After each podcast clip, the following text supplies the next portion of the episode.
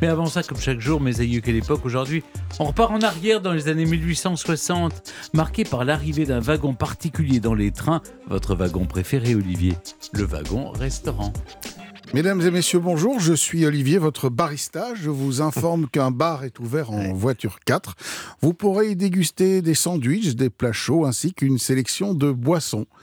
Vous connaissez tous ce petit message Évidemment, mais si vous prenez le TGV, vous n'avez pas pu couper. À le plaisir du wagon-restaurant. Enfin, on ne parle plus aujourd'hui de wagon-restaurant, vous aurez remarqué, mais plutôt de wagon-bar, car franchement, le confort est plutôt sommaire et c'est pas vraiment la grande classe d'un restaurant qui est aujourd'hui de mise.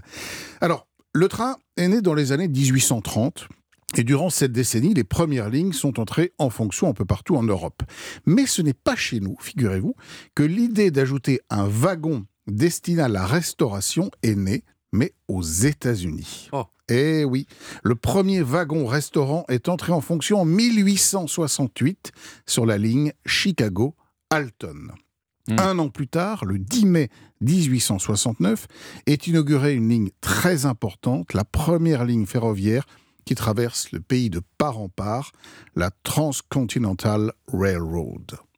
Alors vous imaginez bien que le voyage, qui dure environ une semaine à l'époque, nécessite de se restaurer, même si le train est encore obligé de marquer de, marquer de nombreux arrêts dans les gares pour se recharger en eau et en, charbon. en charbon, etc. Et ça permet à ce moment-là aux voyageurs de descendre et d'aller manger dans les buffets de la gare. Mais on a trouvé une meilleure solution, c'est donc de placer au milieu du train ce qu'on appelle les dining cars, les wagons-restaurants. Mais qui était réservé à une clientèle de luxe, j'imagine, Olivier. Oui, ceux qui peuvent se permettre de s'offrir une cabine ont accès au wagon-restaurant, donc un lieu de vie au cœur du train, et qui fait à l'époque montre d'un luxe d'un luxe incroyable.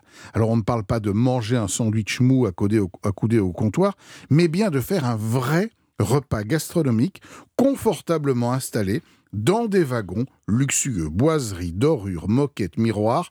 On se croirait dans la salle d'un grand restaurant. Certains d'entre eux ont même un piano ou un orgue avec un musicien qui joue pendant votre repas. Et puis, il y a une cuisine de laquelle sortent des plats prestigieux, cuisinés sur place, et on y déguste d'ailleurs des plats qui sont directement inspirés de ce qui est servi dans les plus grands restaurants. Alors ça, c'est euh, en Amérique, mais chez nous. Alors chez nous, il faut attendre le développement des trains internationaux, les fameux euh, euh, grands express européens tels que l'Orient Express, mis en service en 1883 entre Paris et Vienne. La présence d'un wagon restaurant à bord a plusieurs avantages. Alors, il permet de casser un peu la monotonie du voyage, mais aussi de réduire donc les temps d'arrêt dans les gares afin que les passagers puissent se restaurer tout simplement à bord. La voiture-restaurant est placée au milieu du train.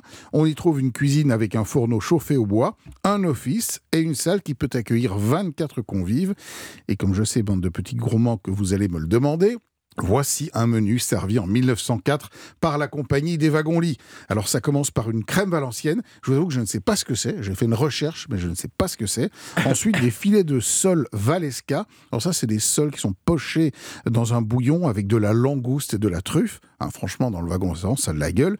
Des sels euh, de présalé, euh, je- ça doit être de l'agneau. Des sels, moi. Très un des sels d'agneau de présalé. Et celle d'agneau, oui.